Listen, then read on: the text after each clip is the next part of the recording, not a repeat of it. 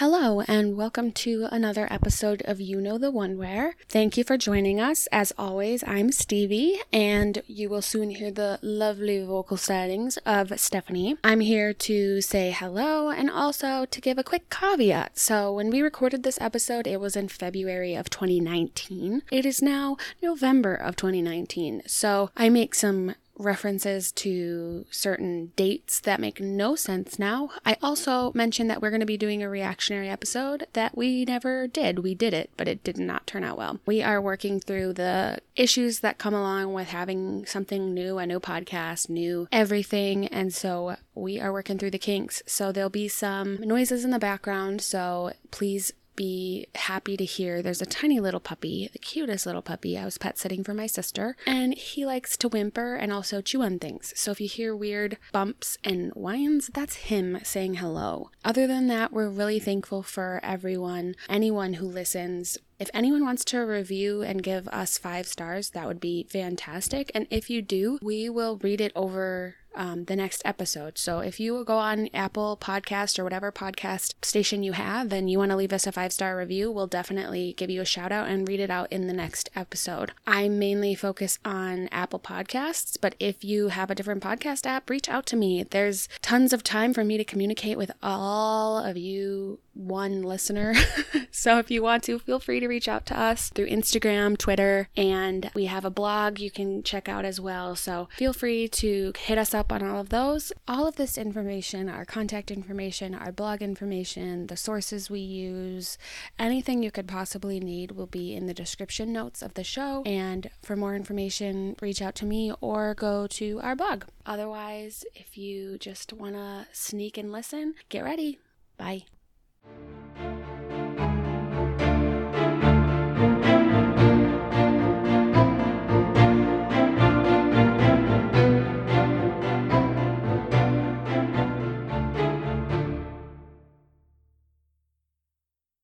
You ready for some true, true, true, true, true, true, true, true crime? Yeah, yeah, yeah, yeah, yeah, yeah, yeah, yeah, yes. Welcome to you know the one where where shit gets real.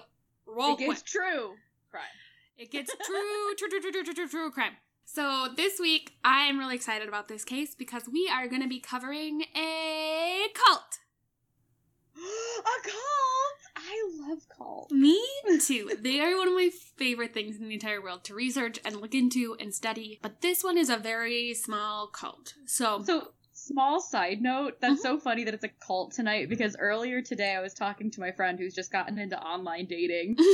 And one of the questions you tend to get is what what brings you to this app? Why are you online dating? Which is the worst question. Don't ever ask somebody on that because there's many reasons somebody be on there and it's basically a big sign that says I'm insecure and I want to know what's wrong with you and why you're here. yeah. And so I told her the next time that somebody asks her that, she should say that she's figured out that she is very charismatic and has leadership skills, and so she wants to start a cult. and she's trying to get members through Bumble. Oh my god, that's so good. And she's gonna do it. She's gonna do it next time, and I'm excited. Oh, the responses. Oh my gosh. They're to be like, oh my god, I love cults. Or they're to be like, ew, what the fuck? And we know that I love cult people are our kind of people. or she's gonna accidentally actually start a cult, and then we get to mm. cover her. As long as it, you know, cults are great until they turn into cults. all fun and games until someone dies.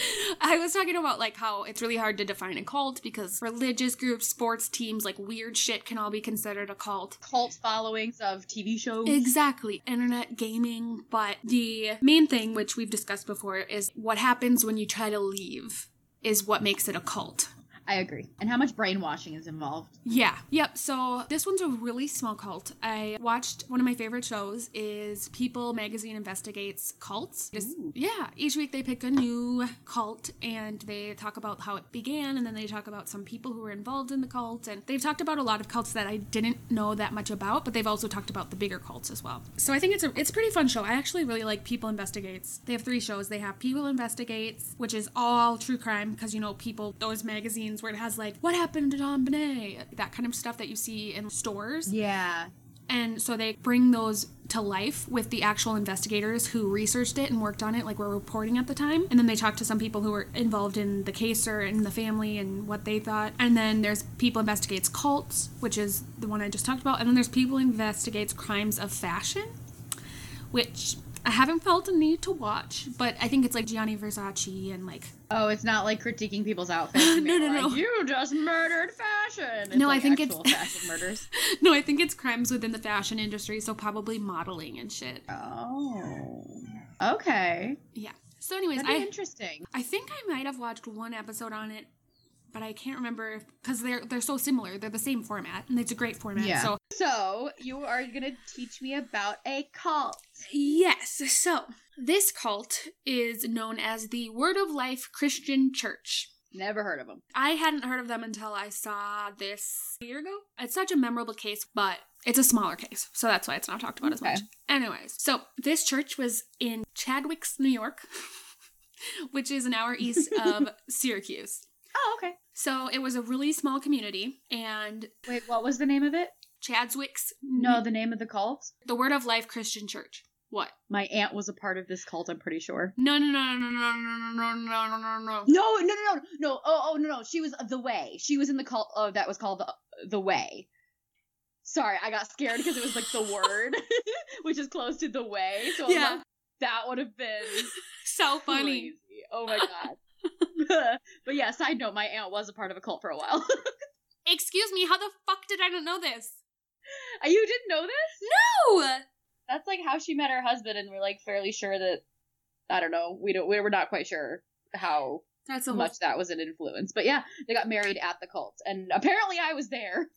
You were a part of a cult wedding. Yeah, like my mom took me. Well, she... no, yeah, like my her. So they were allowed to like bring like so her family, so my mom, their dad, and stepmom and stuff were allowed to go, but they were like escorted everywhere, I guess, and they couldn't really explore anywhere on the compound, and so they went to this wedding, and apparently I think I was there. Yes, yes, yes my aunt yes, this is the aunt. I was there. oh my gosh. Yeah, when I was either really little or my mom was pregnant with me. Wow. So I, I count that as being there. Yeah. But yeah, so that was it was whatever is the way. It was okay. Man, I almost wish it was the word now. Anyway, please. I well, and they grew up in Syracuse, so that's yeah. why I was like so sure. well, I because this is such a small it's the smallest cult I've ever heard of. Okay. Okay. So please continue. Anyways, so the Word of Life Christian Church in Chadswicks, which is the most annoying city ever. Chadwicks. Chadwicks, New York, an hour east of Syracuse. The church originally started as a Bible study, so it wasn't actually a church to begin with. And these people would come to this Bible study and talk about the Bible and their religion and kind of have their own sermons a little bit. And then it turned into a non denominational Christian church. And it started to get bigger and bigger. So they ended up buying an old school building and using it as their church. So the school building was pretty big. It was three floors, and then they used the gymnasium as the church's sanctuary. And then the third floor was the living quarters, which I'll get to. The church started out with multiple pastors. Often with like churches, they have multiple pastors that do different ceremonies and, and but the same kind of religion, obviously. But they also brought in other ministers and rabbis who were not members of the church and brought them in to speak and give sermons as well, which I thought was very interesting because they're non-denominational, so they're bringing in all of these interesting people to give sermons, and I, I thought that was kind of cool. Yeah. But then it changed because one of the church members was a pastor at the church named Jerry Irwin. He started to get power hungry and he was not happy with the multiple pastors and he wanted to be the only pastor.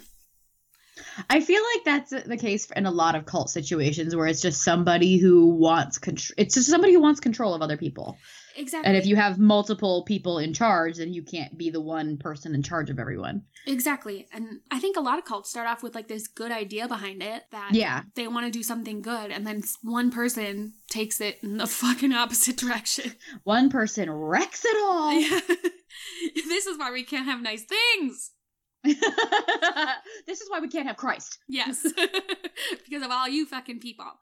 Um so, yeah, so Jerry Irwin, he decided that he wanted to be the only pastor, so he started being very controlling and he ended up pushing all of the pastors and ministers out and didn't allow any of them to come and like preach or give sermons. What a dickhead. Exactly.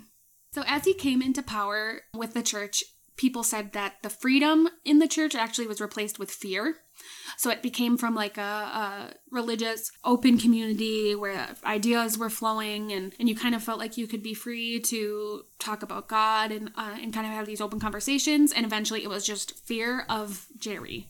I think that's another hallmark of cults where it like starts as the one thing and then they start using fear. Yep, yep, because that's control. That's how you control people is fear. And I think with religion, it's an easier way to have fear because we don't there's no way to know the truth. So you can kind of say whatever you want and scare the shit out of people to follow it's easier to manipulate people that yeah. way of like interpretation and yeah. Yeah exactly. Jerry's belief was totally cult thing. You need to break someone down to build them back up which you know scientology does. All of these cults you've seen them say this where we need to well break- that's how heaven's gate was too. Yeah we need to break you down to your raw core and then we're gonna build you back up with christ or whatever so they ended up. Tate. he wants to be a part of this cult. I do too. Just to get away from all of you. No, I don't. Wouldn't have to do anything if I was part of a cult. oh, bitch! I'm about to get to that. So, so they were sleep deprived because, oh. which is one of the top ways to manipulate and brainwash someone is to deprive them of sleep. Yep even being sleep deprived for a couple of days, you know, people go a little nuts. Add yeah. in the religious aspects and the fear and the manipulation, and it can just kind of. I mean, I know how I am after like three days of decreased sleep, and I would, you could tell me, I'm like, my brain's not all there. Mm-hmm. And you're just like, okay, you're going through the motions. Mm-hmm. Way easier to control. And that's an interrogation technique too, to mm-hmm. get people to trip up. Yep, exactly. And torture. They also were forced to do physical labor, and a lot of the physical labor was in relation to the building. So they had to do a lot of their own plumbing and electric electrical work. So obviously things weren't up to code, and it was very dangerous work. And they would have to like re-shingle the roof, or they would have to do all this this extra work, and it was constant. They're constantly working. So the church ended up turning into a living place for a lot of these people, and they were there a majority of the time. Some of them had houses, but some of them lived there. And one thing about Mr. Irwin is he believes he is a prophet, and he believes that he speaks directly to God, and he tells them this. And so he. Irwin said that he could see and hear inside people's homes, and one of his visions showed he and his family moving into the third floor of the church. Self serving prophecies, am I right? yeah. oh, it just so happens that yeah. this thing that I just foresaw totally benefits me. And I always picture that so Raven. I just got a vision. Which I will never not see that now. oh god, yeah. Yeah, so he basically told them that they needed to change the third floor into their living quarters. And it was just for the Irwins. And the Irwins were Jerry Irwin and Tracy Irwin. They met through the church and they married.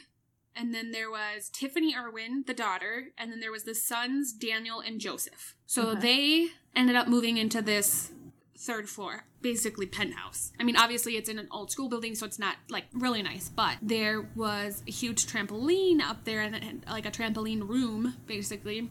They had a basketball court, whirlpool tubs, and it was so big that the Irwins would use bicycles to drive between the rooms. Like it's an old. School. You know what that just reminded me of? You know the movie Big when he gets that lot, like that big apartment. He's got the big trampoline in it and the bunk beds. That is literally what I'm picturing right now. Yes, Irwin is basically a fucking child, which I think a lot of cult I mean, leaders to are fair, too. If I became a leader of a cult and I could get people to do whatever I wanted, like, and if I were evil and had no conscience, that'd be one of the first things I did. Yeah, I'm gonna set myself with a great living space. Fuck everything. True, but I wouldn't be like, I want a trampoline and a basketball court. I want. A God said that I must bounce. so yeah anyways they also had a ton of animals they had birds bunnies and dogs and they started breeding yorkies ew i'm just now imagining the smell exactly. in that apartment yep yep it's yeah gross. And Ew. like, why are the breeding of the Yorkies? Like, where did that decision come from? Like, you know like, what? Are they a divine breed or something? I don't know. I have no idea.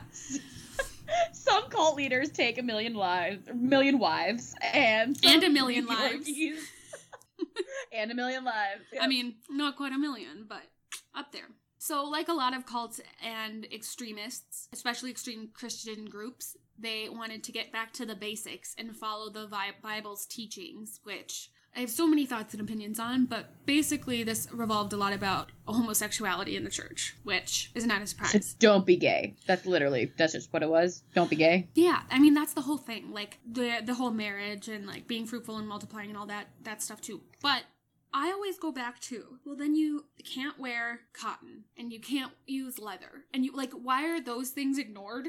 You can't have yeah, shellfish. you pick and choose what parts of the Bible are divine and that you want to follow that will help you lead a righteous life. But anything that's super inconvenient, we're just gonna ignore that. Yeah, and that stuff's like literal. Like that stuff literally do not do this. because Yeah. of this, whatever. I don't know. So getting back to the basics is mainly what frustrates me because if you're going to get back to the basics, get back to the basics, like everything. So now I'm imagining almost not that they're the same at all, but I'm imagining like an Amish vibe Mhm. of going back to like before technology basics as well, like of using things and doing things like they did in the Bible, or more of just strictly following, especially Old Testament rules. Yeah.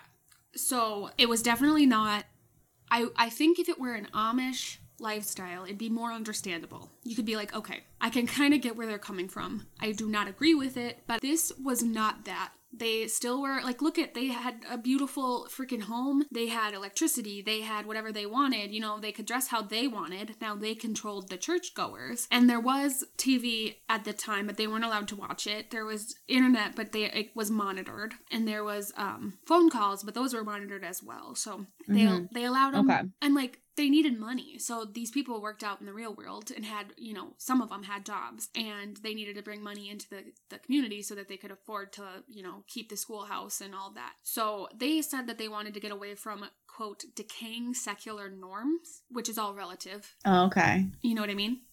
Yeah. And it was also said that Irwin used racial slurs at church and would not allow churchgoers to take communion because they were all big sinners. Now, the point of fucking communion is to forgive your sins because God forgives your sins by partaking in the consumption of the body and blood of Christ or whatever. Right. So like that's how you are supposed to be, you know, relieved of your Yeah. yeah. And yet, so they, that they were so sinful that they didn't deserve to be cleansed of sin, uh, or like, what- how does that work? I don't know, but the Or thing, that could have been another control that, like, Yeah. okay, it's not this way that you can become, you know, more divine and more righteous. It's that only through me can I cleanse you of your sins because I am a prophet and I am a leader, Mhm. and that just True. gives him more control over Mhm. his people. True. I never thought about that way. I like to think that they didn't have enough money to buy those little wafers and the wine, so they made it up. That's just because I like I like the stupid stuff. I hate you. I like to make things extra stupid. That's amazing. They were also told not to trust police and firemen, which is common in cults. Another big reason why Jerry Irwin was seen as a prophet with divine powers is because he actually made a prophecy about one of the church members. Now, we don't know the entire basis of this, and there could be so many reasons why this came true, but he said that something was going to happen to a member of the church named Joan Ames. And she was later diagnosed with cancer and turned out to have five bleeding brain tumors. That ain't good. Yeah. And so she went into surgery to have the tumors removed, and she ended up having a stroke on the surgery table, Oh no. and she went into a coma. So the doctors told the church members that she had no chance of living and that she was going to be in this coma, and then eventually they were going to have to take her off life support. But the church members were praying, and I guess Jerry had an epiphany, and at that moment, supposedly, Joan woke up from the coma. Gotcha. So I have no idea how this worked. If it worked, if it's like exaggerated to make it seem like it was more in time with each other. You know, this is all coming from Joan's son. So Joan's son is now critical of the church. Like he was involved in the church, but he's also critical of the church. But he does say that this happened and it was kind of crazy. Yeah, like maybe he was very lucky that he was correct in his Yeah. prophecy. Yeah. And like if it hadn't to come true, he would have found a way to explain it away. Yeah, or maybe Joan told him that she was sick or not feeling well, and he was like, I think something bad's gonna happen to Joan. And then by Right. a miracle she survived. Because if she hadn't survived, then he could have done the whole, well, God needed her, you know, kind of turned it around. God- Yeah, yeah. Yeah. So It's not entirely sure, obviously, because there's only one person telling the story, but who knows? Who knows? So, good old Jerry. So, Jerry believed that he was a part of the Holy Trinity and was a member of God's inner circle. It was said that it was God, Adam and Eve, Jesus, and Jerry. Can you just imagine, like, God, Jesus, and Adam and Eve all at the table up in heaven, and then all of a sudden, like, who the fuck is Jerry? Like, what's Jerry doing? yeah, I picture it as like Peggy in Hamilton. God, Adam and Eve. and Peggy. yeah, and Jerry. so he kind of started to obviously get full of himself even more. Or Yeah. like with, with his parishioners, it's like Barb on Stranger Things. They're like, but what about Jerry? Why is nobody talking about Jerry? Jerry was there. God damn it. Hashtag where's Jerry? As he got more power hungry, he, it got very hostile. And if he was not happy, like everyone was unhappy. And he would get very, very angry. But there, you like wake up, and you're like, oh, so and so's not happy today. It's gonna be a shit day. Fuck. Might as well just go back to bed. That's like if I wake up. Stephanie's had a shit day. My poor roommate. Oh, it's gonna be a day. At least she doesn't have to do physical labor for you. How do you know? Maybe I'm that bad of a roommate. She's a cult leader within her own apartment. Don't, don't, don't. Jerry, who? Jerry ain't got nothing on Stephanie.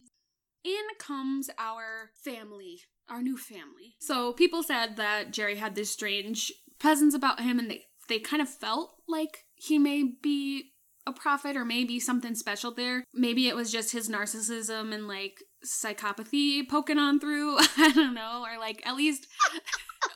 I don't know, because that's what they say about like Ted Bundy, and like they had this presence about them. This this charismatic yeah, presence, and then sometimes the mask slips. Exactly. And so that's why people believed he was a prophet, prophet of God because they would feel this weird connection with him.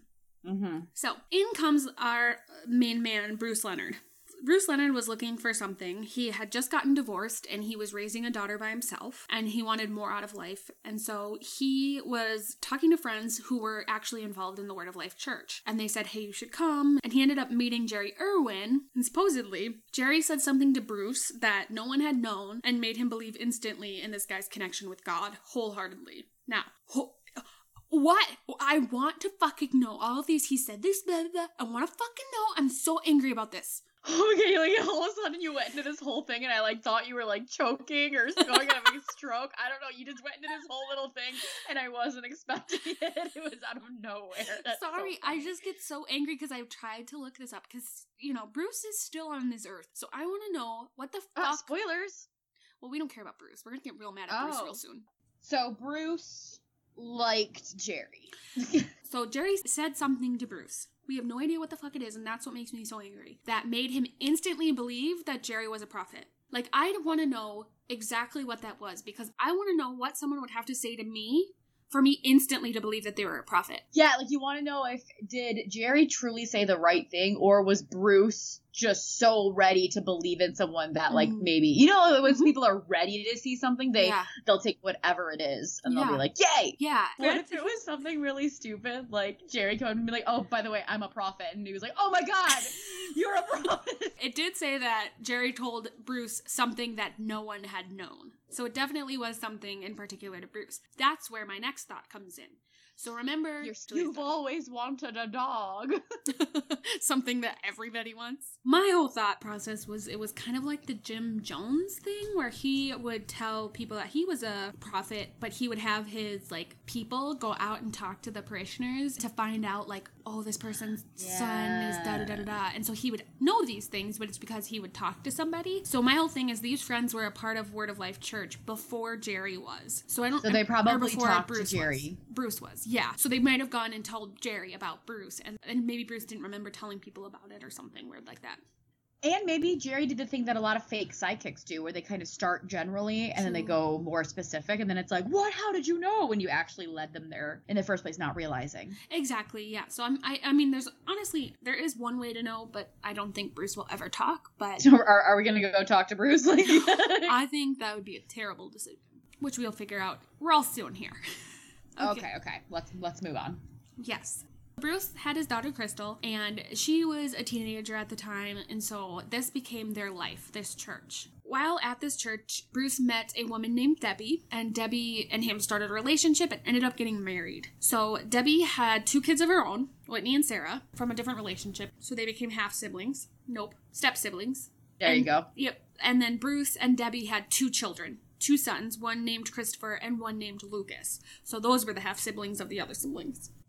So at the time that Lucas and Christopher were born, Crystal was 16 years old, older than the first, I think, Lucas. So she kind of like helped raise them a little bit. She was more of like a mother because she was so much older than her siblings. And so she was a big part of the church, actually. She became a church leader. She led Bible school. She was really close to her brothers. She said that Lucas was the smart aleck and the jokester and kind of picked on her, and they had like a brother sister relationship. And that Christopher was very quiet and very reserved, but they were pretty close as a family. At this time, when Crystal was a teenager, I don't know exactly how old she was, it didn't say, but she was informed that the Irwins were going to pick a husband for her. And she was told it was her responsibility to rein this man in, which I actually have seen a lot of things about this where like certain people will marry certain people to get them to be stronger in the church or to be stronger in the cult and like people will date people to get them to be in their religion kind of like i forget what it's called Yes. it's there's a name for it but Yeah, but yeah, like you start dating someone and be like, oh, well, this is really important to me. Like, you should look into my religion. And you- if we're going to be together, you have to be a part of my religion and kind of like get them in that way. yeah but then they don't actually have feelings for them they're just trying to get them in Yeah. yes so That's sad. Yeah, so this person was a member of the church already, but I'm guessing this guy had like, you know, questions about the church. And so she was told it was her responsibility to rein him in and keep him strong in the church. And these kind of assignments from the Irwins were seen as directions directly from God. Like they weren't just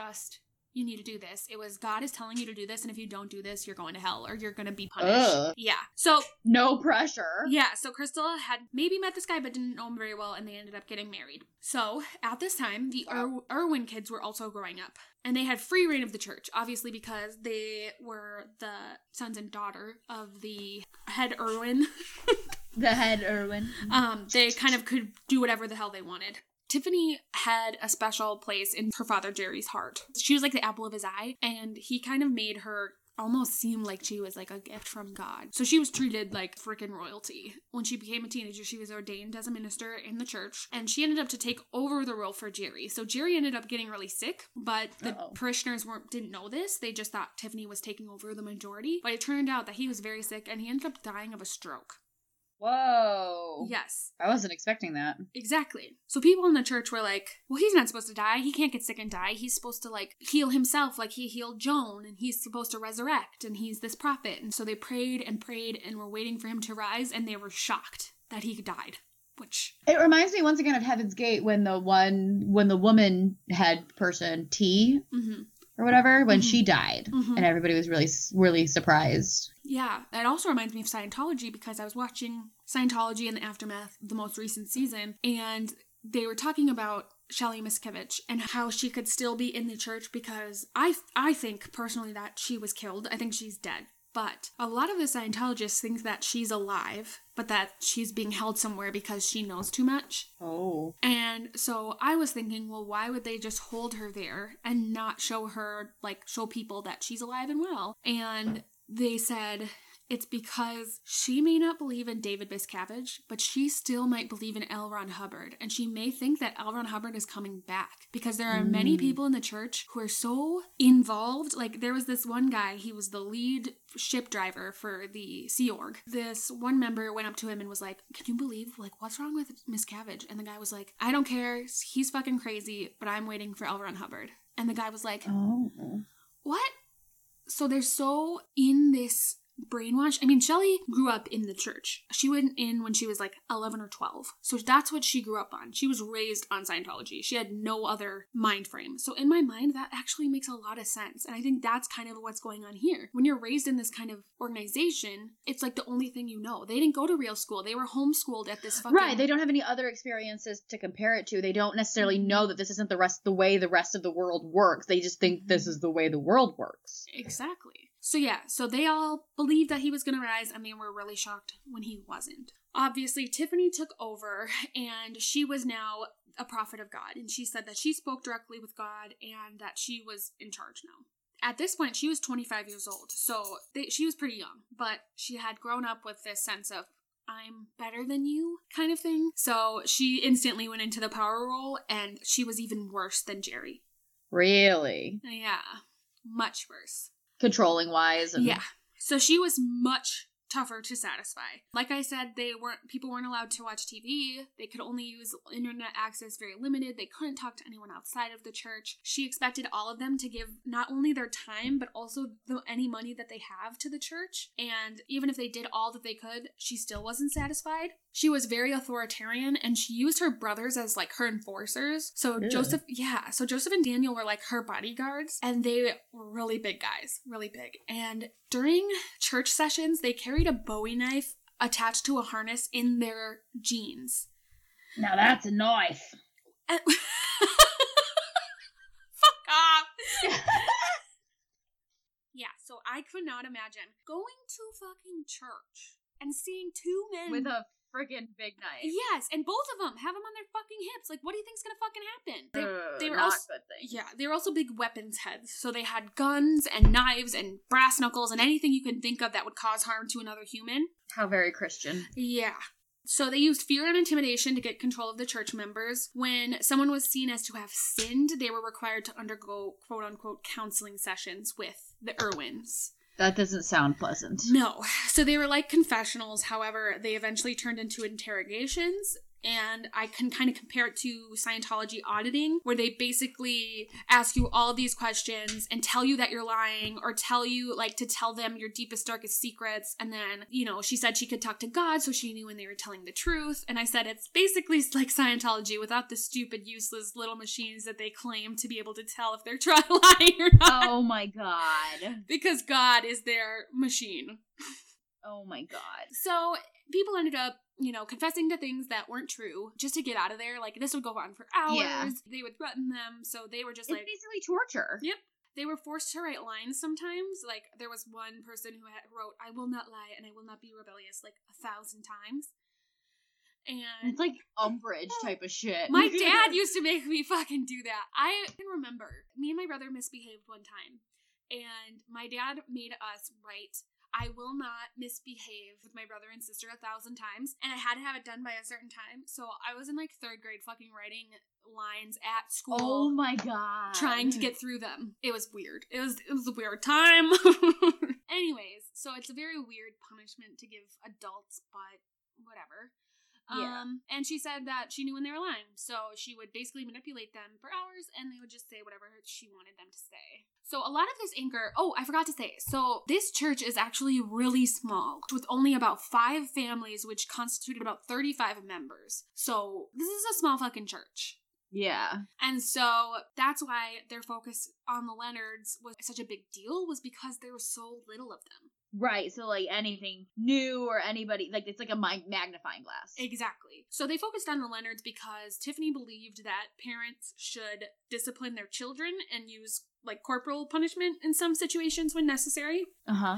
And she thought the Leonards weren't tough enough on their kids. So, from what the Leonard kids have said, they were very, you know, they never really hit them. They never really, you know, punished them the way that Tiffany wanted them to. Right.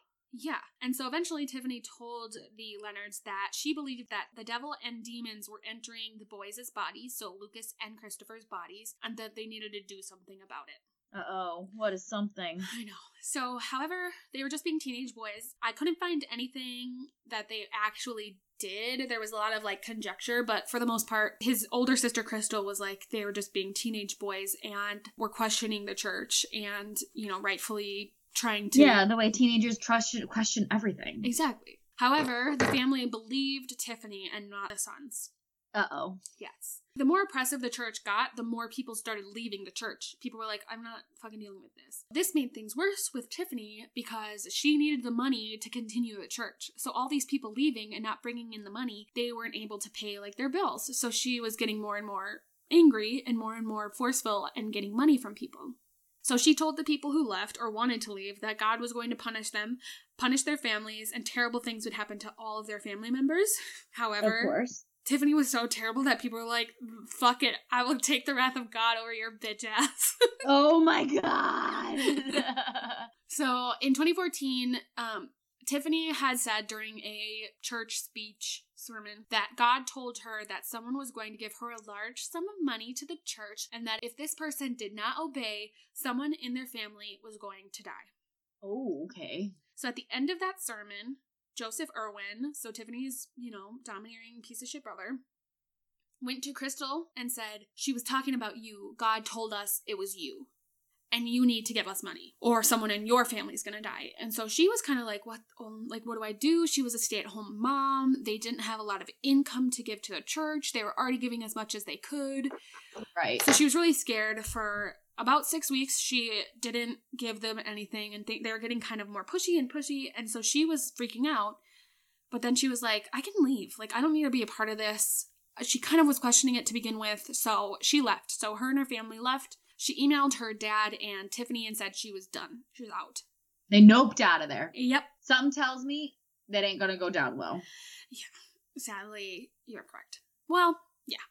Obviously, they didn't respond because, like every other cult, you get cut off from everybody if you leave. So they pretended like that she didn't even exist. But she felt that God was actually leading her out of the church and was giving her an opportunity to leave the church and making her realize that where she was wasn't healthy and wasn't her like wasn't God. It was a right. something was really wrong. So she ended up being really happy and she started going to a new church and she was really happy with her freedom. Her and her family were doing really well and she was sad that she couldn't talk to her siblings, but she knew that this was what was best for her. In August of 2014, a couple of months after Crystal had left, Crystal went to a birthday party of a family member of the Leonards, and she saw her dad and her brother Lucas there, which she wasn't expecting because, you know, they're not allowed to communicate with outside people, but they went to this birthday party, and they ended up having a really nice chat and really nice interaction, and, you know, they talked to each other, and they hugged each other, and they were happy to see each other, and it went really well. So, in August of 2015, the next year, Crystal got a text from Lucas asking if he could go to church with her and stay with her for a couple of days. And she was like so fucking excited. She was like, oh my God. Because Lucas was 19 at the time. So she was like, you know, maybe he's getting out. Maybe he's. I smell a rat. This can't be good. You're. I get where you're going, but no, so Crystal's like, Yeah, of course, you're always welcome here. Come with me, and you can stay with me as long as you want. So he ended up coming over and they went to church together. They had a good time. And Lucas ended up not staying over at Crystal's house. No, it's not sure why he didn't. He said he had to go back home, but she was thinking that maybe this was him finding a way to leave the church and maybe figuring his way out. Yeah. She told him she was her door was always open. You can text me anytime I'm here for you. And Crystal never heard from Lucas again. And she actually didn't hear from her family again until the evening of October 12th, 2015. So this was like 3 months after. Okay. She actually got a call saying that Lucas was dead. Oh. From someone in the church, I think. So she texted her father and her stepmom and was like, "What the fuck is going on?" Some not, you know, she was a go- godly woman, but um, but she was like, "What is going on? What do they mean? Lucas is dead. What what is going on?" But she, she was shocked and confused, and no one was responding to her, so she was getting like frustrated. Right. So now we go back to what actually happened. Lucas was 19 and his brother Christopher was 17. It was October 11th, and they had just gotten out of church at like 9 p.m. And Tiffany had asked the Leonards to stay after church for a counseling session, as we talked about earlier. So it turned out that Lucas's half sister Sarah, so Debbie's daughter from another marriage, told Tiffany that Lucas had gone to church with Crystal. So basically, his half sister told on him, and Tiffany was like, pissed, saying that their parents didn't do anything about it and they didn't discipline him, and so they needed to go to this counseling session. Okay. So Sarah came, the half sister Sarah came, Tiffany went, Tiffany's two brothers went, Bruce and Debbie, the parents were there, and then Lucas and Christopher, the two boys. During the counseling session, Lucas and Christopher were accused of doing witchcraft and voodoo, voodoo, Whoa. and that they were doing this to bring harm to Tiffany. Like I said, I couldn't find any of this information, but supposedly they made voodoo dolls of Tiffany, which I think is fucking awesome. Make voodoo dolls of whoever the fuck you want. Live your life. right. So, but obviously, I don't know if they actually did it. There's a lot of like weird, like what constitutes witchcraft in a church? You know, like In 2015. yeah, exactly. So they were questioning them. They were like, um, no, we didn't do this. And then Tiffany told Sarah that Christopher and Lucas had been sexually abusing her children, so Sarah's children, and they needed to repent. Whoa. Yes. So, in the documentary I watched, the TV show, they said that even after all of the investigation that this was untrue. But later I'll tell you something I found out in a newspaper article. So right now we're going to we think that this is completely unfounded because it is for at least Lucas, which we'll cover in more depth later.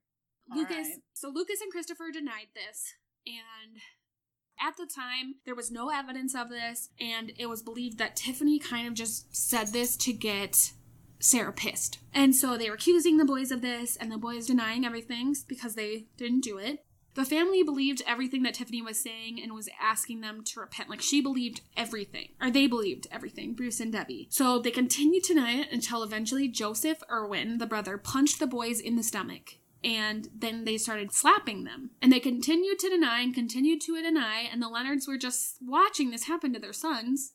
Whoa. So things just started to escalate. And Tiffany was telling Bruce that he was not a good father and couldn't control his children, and that Lucas had gone to a different church and he didn't even do anything about it. So then Bruce picked up a computer cord and started whipping the boys with this computer cord. Whoa. Yes. They continue to ask them these questions. They continue to deny. They end up putting one boy out in the hall while the other boy is getting beat, and the one boy is wearing headphones and ear like earplugs so that he can't hear the other boy screaming. And Holy it's shit. just a fucking horror scene. They ended up putting a tarp down underneath him so that he wouldn't bleed all over the carpet. Oh my god, that's never a good thing. That, that that that's never a good thing. Exactly. And so after the crime scene was looked at, the electrical cord that they used of the computer was bent. Like the prongs were bent as if you had ripped them out of the wall sideways. And then the part where the cord head meets the actual cord, like where the uh, hard Yeah. was just broken. Like it was like like basically like you had fucking whipped something with it a billion times. Oh no. Oh, these poor boys. Yes. So they were kicked, punched, and whipped with the computer cord for over 10 hours. It's between 10 and 15 hours. Holy crap. They weren't messing around. No. So it started at 9 p.m. on Sunday, October 11th, and continued until noon on Monday, the 12th.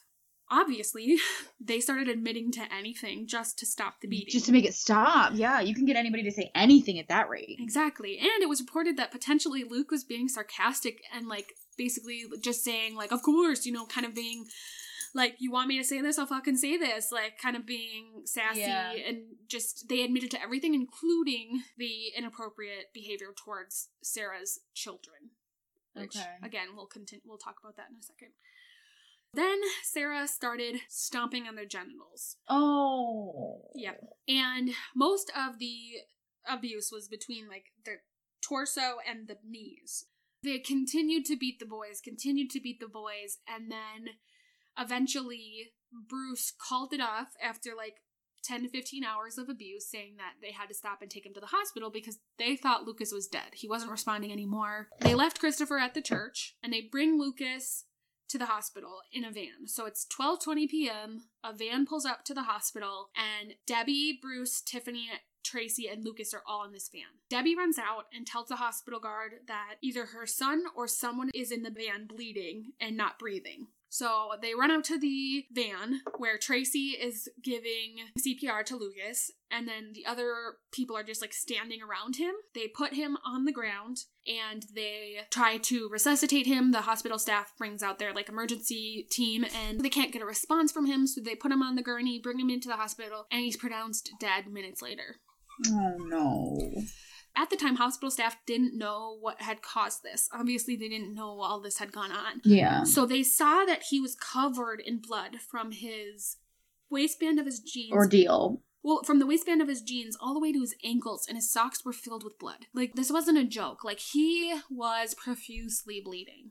They pulled off his pants to see where the bleeding was coming from, and his penis was, like, destroyed. And so they thought he got shot in the penis. They thought it was a gunshot. Whoa. That's how bad it was. So they called the police thinking it was a gunshot, but also like this isn't a normal thing. So they called the police and the police came in. Right. And luckily the Garden Hospital staff had gotten all of the family and the Irwins to come into the hospital and they were questioning them about what happened. The hospital on staff police came, but then the um jurisdictional police came too. They start asking them what happens and they're not talking, so they bring them into the station. They bring them all in separately, and the Irwins stop communication. They ask for a lawyer instantly. But the Leonards don't talk at all. So they're all separated, but the Leonards just don't cooperate whatsoever. And so they're getting frustrated because, like, your son, they don't know he's dead yet, but your son is bleeding, possibly dying, and you're not going to help us. So they're like, Mhm. what the fuck is To tell on? us what happened. Exactly. So while this happened, the police kind of gave up on them for that time. They put him in the interrogation room, told him to wait, and then they went back to the hospital staff. And the hospital staff said that he had severe bruises from his mid thigh to his chest, which you can see pictures of it. And it's honestly the worst bruising I've ever seen in my entire life. Like, oh my god, I Are you gonna put that up on the blog, or are you? Gonna... I, I couldn't find the pictures of it online. I could only find it in that documentary. So I'm going to put oh, that Oh, okay. information up there. During this time, they were still obviously recording in the police station, so they could see all of the people in their rooms. And all of a sudden, Bruce starts praying out loud. And he says, I thank you, Jesus, for bringing good into an impossible situation.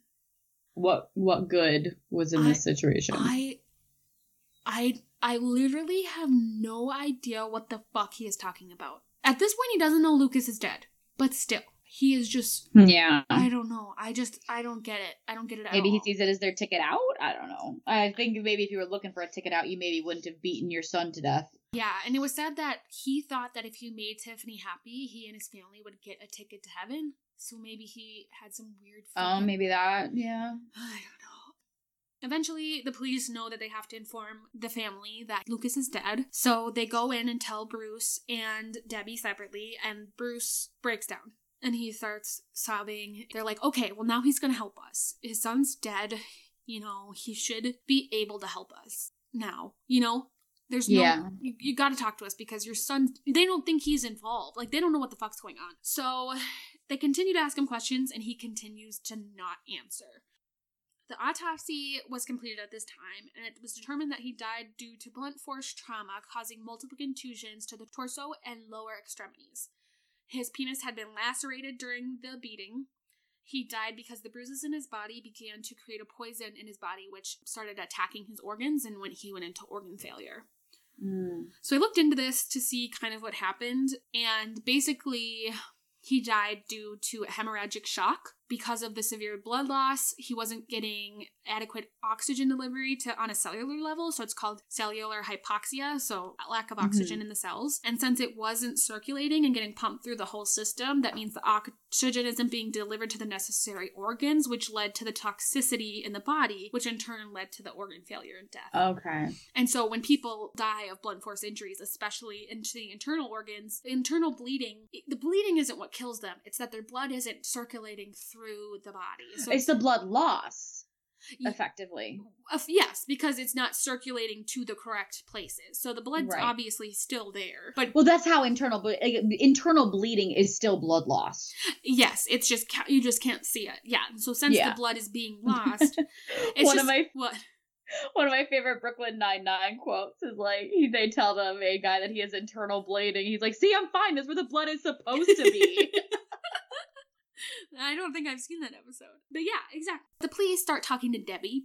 And so Debbie's not answering, but like they'll ask her specific questions and she'll kind of give them a hint. And I don't know why, but she eventually tells them that this happened at the church. So I think they basically asked, like, what were you doing last night? And she said, we were at church. And so they instantly went to the Word of Life church to see what the fuck was going on. The police team is sent in there and they find a bloody mess. There's blood on the floor, blood on the wall. They find that this one chair in the middle of the room with blood stains on the floor and paper bloody paper towels everywhere. This is obviously the crime scene, so they continue to look around the building and they end up finding Christopher in the church. And they took him in for questioning. Then they realized that he was also a victim. So because they were focusing all of their They couldn't see his bruises right away. Yes, they eventually saw him on his arms and his hands. He had some like defensive wounds from like holding up his hands, but for the most part, he looked okay. And then he took off his shirt and he took off his pants and he had these same injuries. And so he was taken instantly to the hospital and they said that he if he hadn't gone to the hospital within the next couple of days, he would have died as well due to his kidneys failing. Mm, okay. So it was fucking terrible. So he ended up getting admitted to the hospital and he was being treated for kidney failure.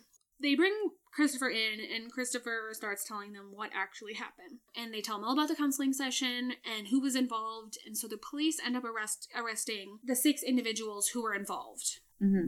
So there was Bruce and Debbie Leonard, their parents, Sarah Ferguson, their half sister, David Morey and Linda Morey, who I have no idea who the fuck they are, and then Joseph Irwin, her brother. Maybe David is her other brother, but why wouldn't he have his dad's last name? Unless he was like Maybe he was a stepson. Maybe. Good question. we'll never Anyway. know the answer to, but I'm pretty sure that's the other brother because I know that both of them were involved. So they were all arrested and brought in for questioning, and they determined that Sarah had done most of the inflicting of the deadly injuries to Lucas because that was the extensive bleeding in his genitals. So I think because they were beating him and punching him with the cord, and it was kind of like it wasn't all directed in one area, which led to the major internal bleeding because she stomped. Right, but they were all a part of it. Even if you Yes. didn't do anything, if you're standing in that room, you are a part of it. Exactly. They were all arrested. Debbie Leonard, the mother, pled guilty to first and second degree assault and was sentenced to five years in prison for killing it. her son and abusing her other son. Bruce Leonard, the father, pled guilty to felony assault and was sentenced to 10 years. Ain't better, but not great. Yep. Sarah Ferguson, the boy's half sister, went to trial and was found guilty of manslaughter and assault, but was sentenced to 25 years because she had the harshest sentence because she inflicted the fatal blows. Yeah. Which I mean, 25 years is a lot, but no, I think that they all should have 25 years. It's just crazy that yeah. they all If not more. it- it- or that they should have at least been more close, equal, because they all partook in it. They all stood by. None of them did anything. Yeah. The only person I agree. the only person who did anything was Bruce, and he did it because he thought he was dead. So Joseph Irwin was sentenced to first degree gang assault and was sentenced to eight years in prison. Daniel Irwin, so it was Daniel, not David. So I don't know who the fuck the Mories are, but they're assholes. I don't think. I don't think. I They're like not even a part of the family. We're like, oh, but we'll participate. Oh, oh, there's gonna be a beating. Like we'll be I don't there. know. Yeah, they Like it's fucking charades night. well, they didn't get, as far as I can see, they didn't get sentenced to anything. So maybe they were just originally arrested and then let go. I don't know. like they weren't even there in the first place. They popped their head like, oh, we were just wondering if you wanted to play. Oh, oh, oh, what's going on here? Oh, slowly back out. Crab walk away. I Um, didn't see anything. I was never here. but let me like get a few swipes in. Hello, future Stevie here again. So, I actually have an update on this who the Mories are. so, the Mories actually were sentenced and charged. They were a part of it. There's not a ton of information about why they were there and what they had, like what the point of they being them was.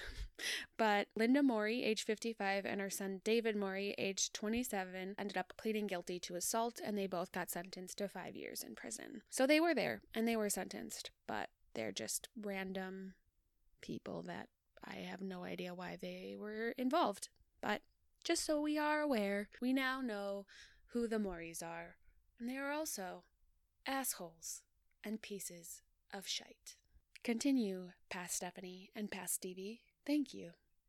Okay, so Daniel Irwin, the other brother, he was sentenced to two years for false imprisonment, which makes sense. They said he was the most remorseful and that he, like, the sister was like, she could tell he, this, like, he was just so upset that he had been a part of this. I don't think he actually inflicted any of the pain. Obviously, he was completely involved in not helping anyone and holding him against his will. But his sister said that out of all of them, including her parents, her dad and her stepmom, he was the only one who showed true remorse was Mm. Daniel, which is kind of fascinating. Well, I mean, yeah. still he did a fucking shitty still thing. Still dead. Yeah. Tiffany Irwin pled guilty to manslaughter and assault and was sentenced to 12 years in prison. The cult is supposedly not a thing anymore. Christopher, so this is where we get to the weird touching inappropriately Okay. area. Okay. On if it happened or not. Yeah. So in the documentary I watched, they basically says there was no evidence of it. It it just didn't make sense. They felt like it was a ruse that Tiffany told Sarah to make Sarah enraged. But then there is a clip of Christopher in court admitting to touching Sarah's children inappropriately. Which, like, it's just hard because if he was so. It, he's in this cult, right? Against his will, because he's a kid. Mm-hmm. And he's basically been brainwashed in a Mhm. sense. And then he suffered this horrible ordeal where he, he could have very well been falsely confessing. Mm-hmm. So it's weird that he would also confess in court. And To it's that. his and it's his half sister about to go to jail how for a really long old time. he? He was seventeen. Yeah, I don't know. Like, I'd like to. I'm not just gonna dismiss it out of hand, but it is wonky. Yeah. And no one ever said any inkling that Lucas did anything. So it's kind of a gray area. And so that's why most of the places that you read information about this case and like the TV documentaries and stuff, they all say that there was no inappropriate behavior towards children. There was no child abuse, except for that one clip of him testifying at trial. So, But I mean, the Catholic Church also says the same thing. exactly, yeah, yeah. Yeah, But these- I don't know yeah. how much weight that actually has. Yeah, the kids were interviewed. They said nothing ever happened. They were brought to doctors. They told the doctors nothing happened. They told psychiatrists nothing happened. So the kids are saying that nothing bad ever happened. But hmm. obviously, again, it's that area where you'll ne- it's hard to really know for Yeah. sure.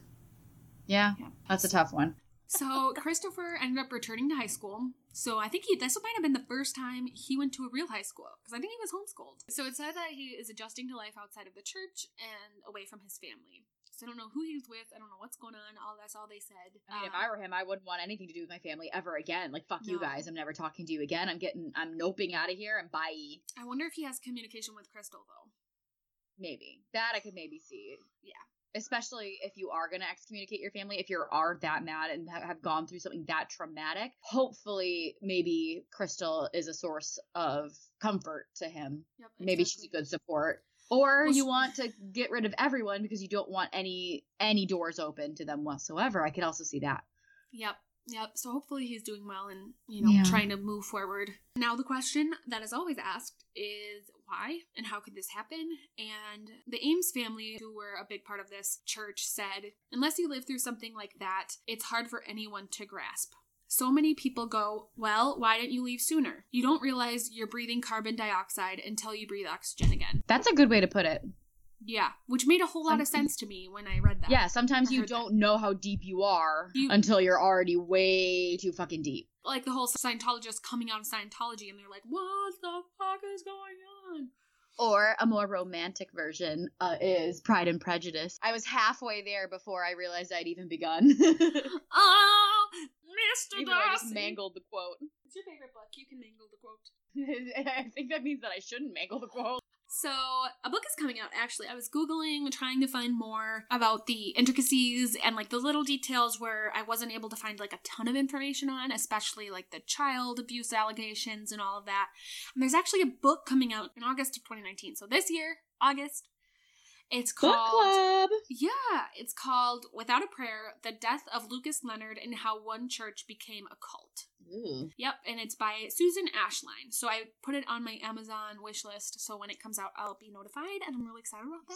Yeah, But- I'll, I'll want to read that too. yeah, because there's, you know, it's one of those cases where every case you come across, you get different reports. Like one story says this and one story says that. For the most part, they follow the same lines. But when, like, I read the book on one of the people that we're going to cover in a future episode, Larry Gene Bell, and I got such. Uh, don't even.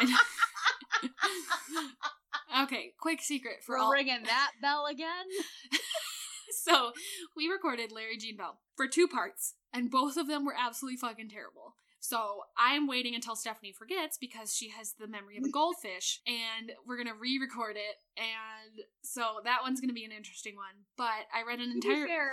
Wasn't this the one that the first time we tried to record, I was in the middle of a snowstorm and then my power kept, my internet went out and then my power went out? Yep, and then the second time we tried recording, Tate was terrible and would not stop whining, and so we couldn't, and we couldn't get through it. I think we were also just couldn't stop laughing. Yeah, we could. It was just too stupid at that point. But anyways, I read a whole book on that case, and it gave me like ten times more information than anything could. Because obviously, there's not going to be a, a documentary that's 18 hours long with every in-depth detail. You never know. How I mean, I- making a murderer was probably that long. True, and that's what I want on every single case.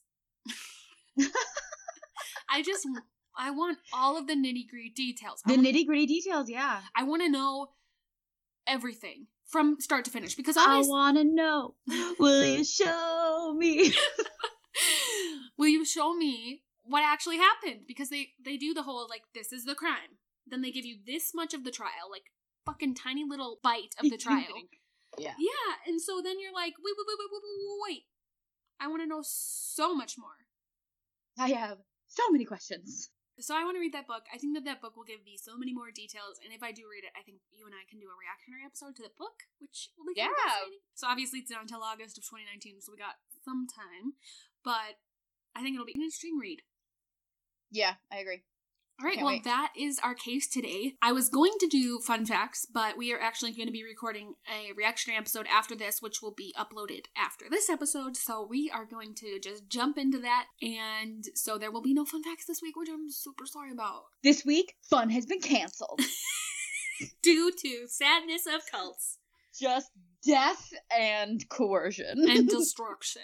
Yes, and until then, thank you for listening to this horrible case. Yeah, it's a shit show. It was terrible in every sense of the word. There was nothing good that came out of it, except for one person survived. Except maybe the awareness that you may also be in a cult and that you should leave. Yeah, uh, get some help. Luckily, there are starting to become cult debriefing places that you can go to, which is kind of insane. Like places you can find housing, and which I think is so important. Finding housing. Wasn't that a thing in the 80s, though, of like deprogramming people in cults and it was like super controversial? No.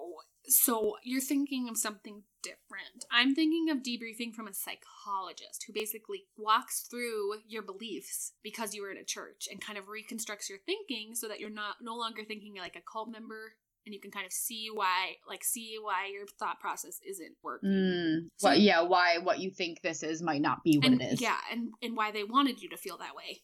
They're also just I left a cult, I have nothing, and this is a place that will come and like take me in, give me a place to stay, find me resources, get me, you know, Oh, and get me back on my feet. so like a a I can live on re-entry, like a re-entry, but for a cult. Yeah.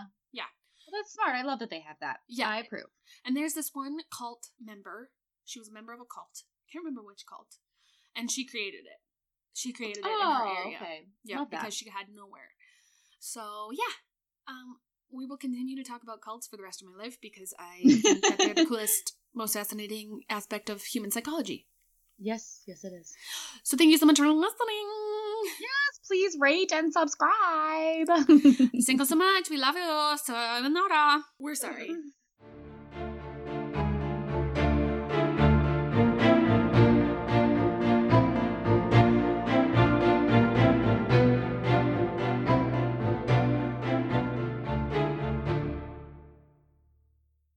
I wanna know. Can you show me? I wanna know about the strangers like me. I wanna know about the murderers like me. Wait, what? what the fuck?